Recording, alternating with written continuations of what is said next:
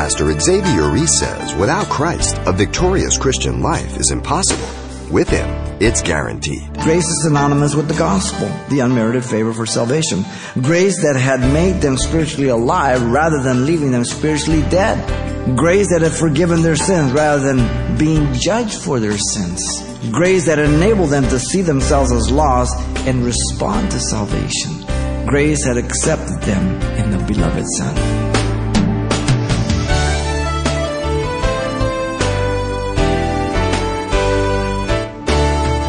Welcome to Simple Truths, the daily half hour study of God's Word with Xavier Reese, Senior Pastor of Calvary Chapel of Pasadena, California. Pastor Xavier, you're here to provide some background for a new series starting today of 1 Corinthians. And this first study you've titled Paul, the Loving Shepherd. An interesting choice because I've heard you describe this book as one of confrontation. That's right. And the book to Corinthians is a confrontation in terms that the Corinthians were very, very carnal.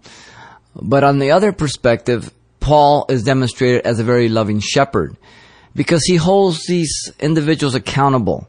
He's not just going along with the program. In fact, First Corinthians deals with some very critical issues. He um, begins by confronting them with their divisions that are going on. He deals with a very straight declaration that they are carnal. Even though they are blessed with all kinds of gifts, they are abusing the gifts, they have problems with meats, they're going to uh, visit prostitutes in the temples. Got a young man that's sleeping with his stepmother and the church is praising him, not even uh, booting him or confronting him in the church. And so Paul really fulfills what the proverb says, faith for the wounds of a friend, but deceit for the kisses of the enemy. There are times when we have to confront. Galatians is very clear that we're to do that in the spirit of love, the way we would want to be confronted, but we have to confront.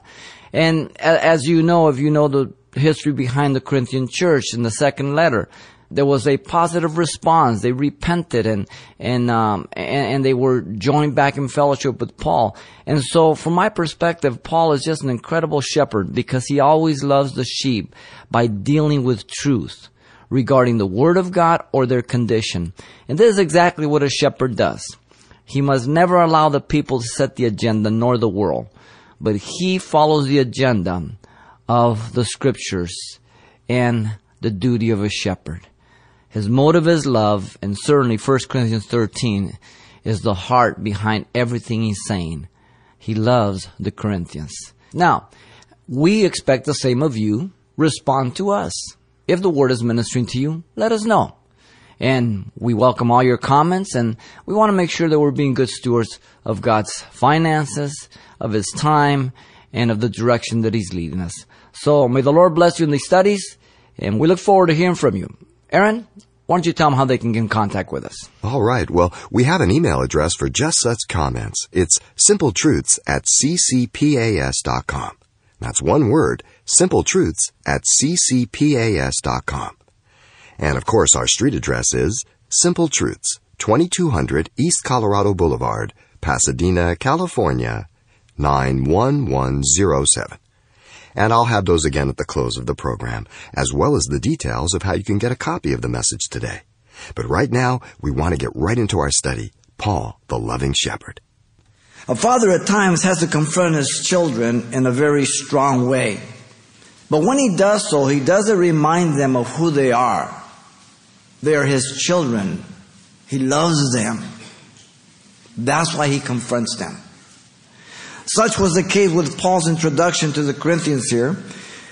He has a loving concern and he's expressing his genuine love for the Corinthians and hope, even as he's going to confront them for their faults and their failures throughout the letter. Faith for the wounds of a friend, deceit for the kisses of the enemy. They had culturalized the church rather than allowing the work of the Spirit and the Word of God to transform them. What a classic picture of today's church. Christianity has been culturalized by the seeker friendly church, by the emergent church. Being prideful rather than humble. That was the Corinthians. Living to impress and to be impressed. Living worldly rather than heavenly carnal rather than spiritually. The Corinthians like the hobnob. They brought the world into the church. Like today, so many churches are run by CEOs rather than pastors, like corporations rather than the Church of Jesus Christ, the organism, by marketing, methodologies, rather than seeking the Lord and praying that God bring and do the work. Wow. What a timely epistle. What a picture of the church today. Paul's loving concern for the Corinthians is evident through three things in his introduction here. Verse 1 through 9, let me read. Paul called to be an apostle of Jesus Christ through the will of God, and Sosthenes our brother, to the church of God which is at Corinth, to those who are sanctified in Christ Jesus, called to be saints, with all who are in every place, call on the name of the Lord Jesus Christ, uh, both theirs and ours. Grace to you and peace from God the Father and the Lord Jesus Christ. I thank my God always concerning you for the grace of God which was given to you by Christ Jesus that you were enriched in everything by him in all utterance and in all knowledge, even as the testimony of Christ was confirmed in you, so that you come short in no gift, eagerly waiting for the revelation of our Lord Jesus Christ, who will also confirm you to the end, that you may be blameless in the day of our Lord Jesus Christ. God is faithful, by whom you were called into the fellowship of his Son, Jesus Christ our Lord. And so Paul's loving concern for the Corinthians is evident by three things in this opening introduction. First, you have the salutation to the Corinthians, verse 1 through 3. Secondly, you have the appreciation of the Corinthians, 4 through 6. And thirdly, the affirmation of the Corinthians, 7 through 9. The salutation of the Corinthians begins here, verse 1 through 3. Notice in verse 1 the Apostle Paul identified himself as the writer. Paul. People go to get their PhDs and say, well, we don't know who wrote Corinthians. Read Corinthians. Paul. Paul was called an apostle of Jesus Christ in verse 1. It means one sent out, a messenger representative. You might equivalent it to a missionary. They're sent out. In fact, Jesus called Paul an apostle to the Gentiles in Romans 11:13 and many other portions. Galatians he calls himself. Paul never met the requirement of the 12 apostle. He wasn't with Jesus from his baptism of John, though he did see him in the resurrection. If you read the book of Acts, the first six, seven chapters, you'll read after the choosing of Matthias, it says the 12. Paul was not the 12. The 12 were accepted. Paul didn't get saved to chapter 9. So the Bible is very clear about who Paul is. He's distinct from the 12. Now notice the call of Paul as an apostle was through the will of God. Paul did not strive to be an apostle of Jesus Christ. In fact, he was persecuting the Christian church, as you know.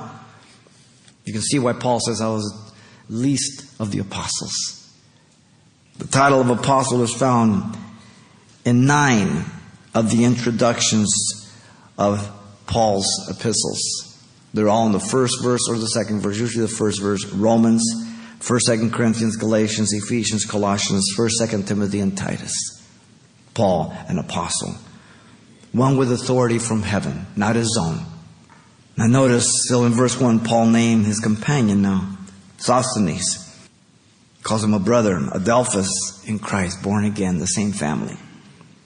He was one with Paul regarding the content of the letter in full agreement. It was going to be a, very difficult task confronting the Corinthians. Both motivated by their love for the Corinthians, ready to communicate the correction and the instruction that had to be made. Always difficult, but needful. Notice in verse 2, the Apostle Paul identified the recipients. To those who are sanctified in Christ Jesus, called to be saints, with all who in every place call on the name of Jesus Christ our Lord, both theirs and ours a local church. The Church of God at Corinth, who met at home, was only one small part of the entire universal church of God. There was a church of Philippi, Thessalonica, Berea. We are the church of God in Pasadena, one of many.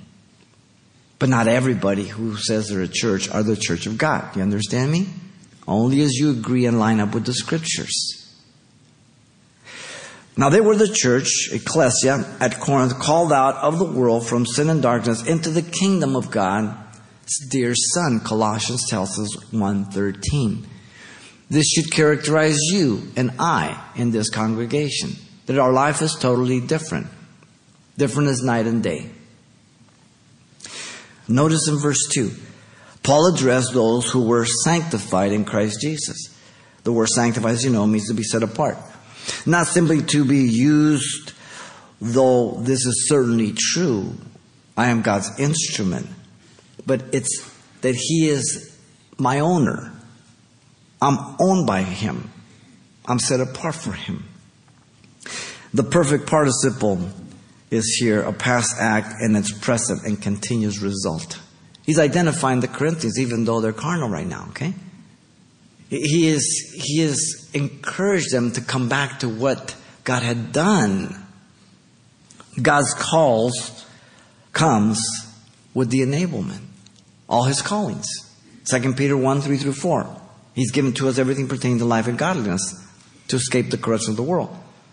So if he calls you, he enables you. Real simple. And Paul included in his address all others who call on the name of Jesus Christ our Lord. Notice that. With all who are in every place call on the name of Jesus Christ our Lord, both theirs and ours. So no person is excluded, rejected, or favored by God, be they Jew or Gentile. The word all. All means all. No place is neglected or passed up. In every place, God sends us missionaries, the gospel throughout the earth. No one will be excluded. No one is forced to be saved. They must exercise their free will. Who call? God doesn't force you to go to heaven. No other name can save a person, only the name of Jesus Christ our Lord.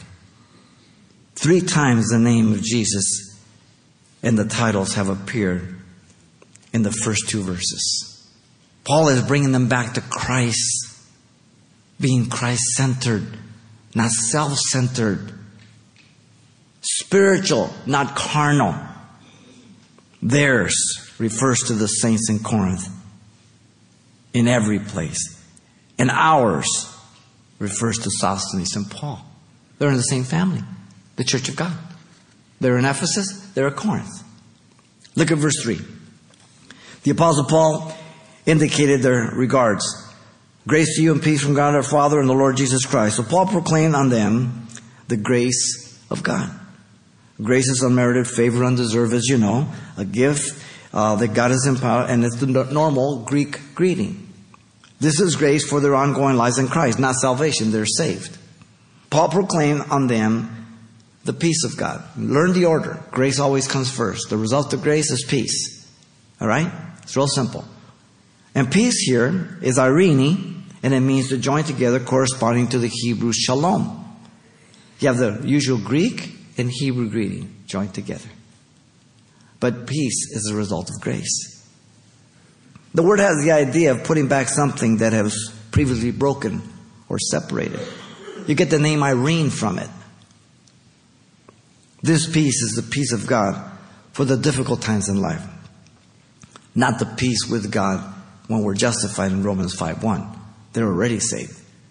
This peace surpasses all understanding when we're going through trials, tribulations. We're asking God to direct and guide us with our marriages, with our children, with our finances, with our decisions. Paul proclaimed that both of these virtues come through, notice, God the Father and the Lord Jesus Christ. They are co equal in deity, both together. They're co laborers in the work of salvation. They are two distinct persons of the Godhead. The third person will be the Holy Spirit that he's going to get into pretty soon. All three of them are all over this letter. One day Jesus answered a lawyer, if you remember, about who was his neighbor. And he declared the parable of the Good Samaritan and whose loving concern, that Samaritan, was very evident, not only in actions and not only just in word, but in actions indeed and actions again. As he took that man, consoled him, helped him, put him in an inn, then told the innkeeper, says, listen, if there's any other cost, when I come back, I'll repay you. Wow. This was Paul's love for the Corinthians. Later on in the second epistle, he says, the children are not to lay up for the parents, but the parents for the children. The only thing is, the more I love you, the less I be loved. Wow. Put that in your heart as a Christian and as a parent. All right? So you don't get blown away. That's just the rule of life. Do you remember who preached the gospel to you when you got saved? The location where you heard the gospel. The circumstance of your life when you got saved. I hope you never forget that. Because there was a divide that day. Faith comes by hearing, hearing by the word of God, Romans 10 17 says. People do not get saved by contemplating their navel, but by the gospel. We preach the gospel. We make no apologies for the gospel. We believe the gospel can save anybody. God is not willing that any should perish, but that all should come to repentance. 2 Peter 3 9. Paul's loving concern was evident in the salutation to the Corinthians. He loved them. Notice, secondly, comes the appreciation of the Corinthians. 4 through 6. In verse 4, the Apostle Paul communicated that he thanked God for them on an ongoing basis. I thank my God always concerning you. Paul thanked God for the Corinthians. The posture of Paul was gratitude. Man, that's what's lacking in so many places today, especially our nation. But even in the church, everybody feels entitled. You deserve, you owe me. What? It's, it's, it's, it's, it's joy to somebody say, Thank you very much. I appreciate what you did. Wow. Oh, it's okay. Graciousness. Wow. The word thanks means to be grateful. In the present tense, it appears five other times in the letter. He did so realizing the miracle of their salvation through the forgiveness of their sins. You have to be thankful when you look to the life of people. First of all, yourself, that God would save you. then others. The practice of Paul was always, notice, it means at all times. Now, this does not mean that he was doing it every minute, every hour, every day of the year, or whatever. But whenever he prayed to God and whenever they came into his thoughts, that's what he's talking about. Paul thanked God for the Corinthians by a personal relationship and experience. Notice that. Don't miss that. He says, My God. He had a personal relationship with the living God. There's the key. He had a personal relationship with the Corinthians. We'll see it throughout chapter 4, 7, all, all of them. He says, Am I not your father? Am I not, you know, did I not preach Christ? He's the one that started the church. He calls the Corinthians brethren 27 times in the letter. The epistles of Paul reveal that he was a man of prayer, if you read them, for God's guidance and direction always, for others, to minister to them. When, how, who. For all the churches that he planted, all the cares that came upon him, he said, daily. Incredible man. Notice verse 4 the Apostle Paul thanked God for the grace he bestowed on them, for the grace of God which was given to you by Christ Jesus. Grace is synonymous with the gospel, the unmerited favor for salvation. Grace that had made them spiritually alive rather than leaving them spiritually dead. Grace that had forgiven their sins rather than being judged for their sins. Grace that enabled them to see themselves as lost and respond to salvation. Grace had accepted them in the beloved Son. Grace that only comes through and by Jesus Christ. This is the fifth mention in four verses. Jesus Christ, Christ Jesus, Lord combinations. The tense is the aorist past of having been given. He brings them back to the past. Remember. You responded to the gospel. Look at five. The Apostle Paul thanked God for their wealth through grace, that you were enriched in everything by Him in all utterance and in all knowledge. So Paul stated they were made instantly rich in everything. Everything encompasses all in the sphere of the spiritual realm. The word enrich means to make wealthy in a spiritual realm. Now, there's a whole section of the church that teaches that you are God's child, so it's your divine right to be wealthy as well as healthy, and it's now you nab it and grab it, name it and claim it. What a corruption of the scriptures. Poor Jesus. He didn't know he was rich. He had to borrow a tomb. as well as a coin to give a teaching on taxes. What an insult to the gospel. Literally, you were enriched, indicative, aorist, passive when they were saved. Notice then Paul stated they were enriched in two things. First, all utterance, which encompasses thought, words, and discourse regarding the things of God. This is the first of 15 times it appears in the letter. The Corinthians were puffed up. They were orators. They loved. They looked like the Athenians, and the Corinthians were in competition. And, and as all this, you know, people are impressed. Silver tongue. Really. The problem with silver tongue is usually they have no content or truth. They just know how to speak and they impress people, but they have no character.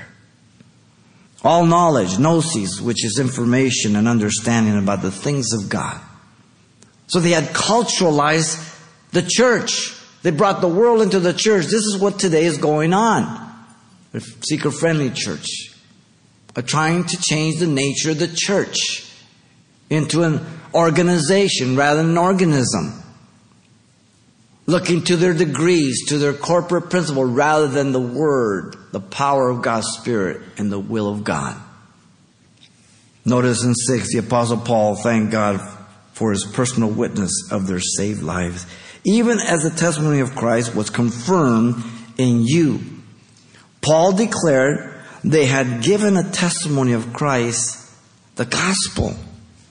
The word testimony, marturion, means to be a witness regarding Christ in them. In them. Don't miss that. The phrase even as looks back to verse 5 as the outcome of their salvation indicated in verse 6. Paul declared their testimony of Christ was confirmed in them, in all utterance, all knowledge. What God had promised through the gospel, He had done. You understand? Paul saw the miracle and transformation from a debauched life to a life of devotion to Jesus Christ in each of those Corinthians. He reminds them of who they are. How I give thanks to God for His grace imparted to so many people that would otherwise have perished, beginning with myself. How I thank God for saving my father, my mother, my brother, my sisters, and you. Otherwise, we'd be lost. We would be eternally separated from God. Wow. One of the evidence of spirit filled life is thanksgiving. David in Psalm 116, 17 said, I will offer to you, speaking to God, the sacrifice of thanksgiving, and I will call upon the name of the Lord Yahweh. Thankful. Every time I come here behind the pulpit and I see God bring people, people get saved, people grow, God uses them, I go, Lord, you're so good. Because I know it's not me. God's so good. 1 Thessalonians 3 9 says, For what thanks can we render to God for you for all the joy with which we rejoice for your sake before our God? Every time you see somebody get saved, you see people walking with the Lord, their lives are going great, they're being great husbands, wives, children, they're working through things. Man, what, how thankful we are to God for you. Paul's loving concern was evident in the appreciation of the Corinthians. Pastor Xavier Reese, drawing to a close the first portion of a message titled, Paul, the Loving Shepherd, by encouraging us how the grace and peace from the Heavenly Father and Son are what we are sent out to share with others as well. Now, if you'd like to share a copy of today's study with someone you know, or perhaps get a copy for yourself to catch up on what you may have missed, it's available on CD for just $4. The title to ask for once again is Paul, the Loving Shepherd or simply mention today's date when you write Simple Truths, 2200 East Colorado Boulevard, Pasadena, California, 91107. Or to make your request by phone, call 800 926 1485. Again, that's 800 926 1485. Or the address once again is Simple Truths, 2200 East Colorado Boulevard, Pasadena, California, 91107. And it's important that you include the call letters of this station when you contact us. And use that address to send along any comments of our program to Pastor Xavier as well. Or email your remarks to simpletruths at ccpas.com. More of Paul's example of loving concern for the saints when you join Pastor Xavier Reese on the next edition of Simple Truths.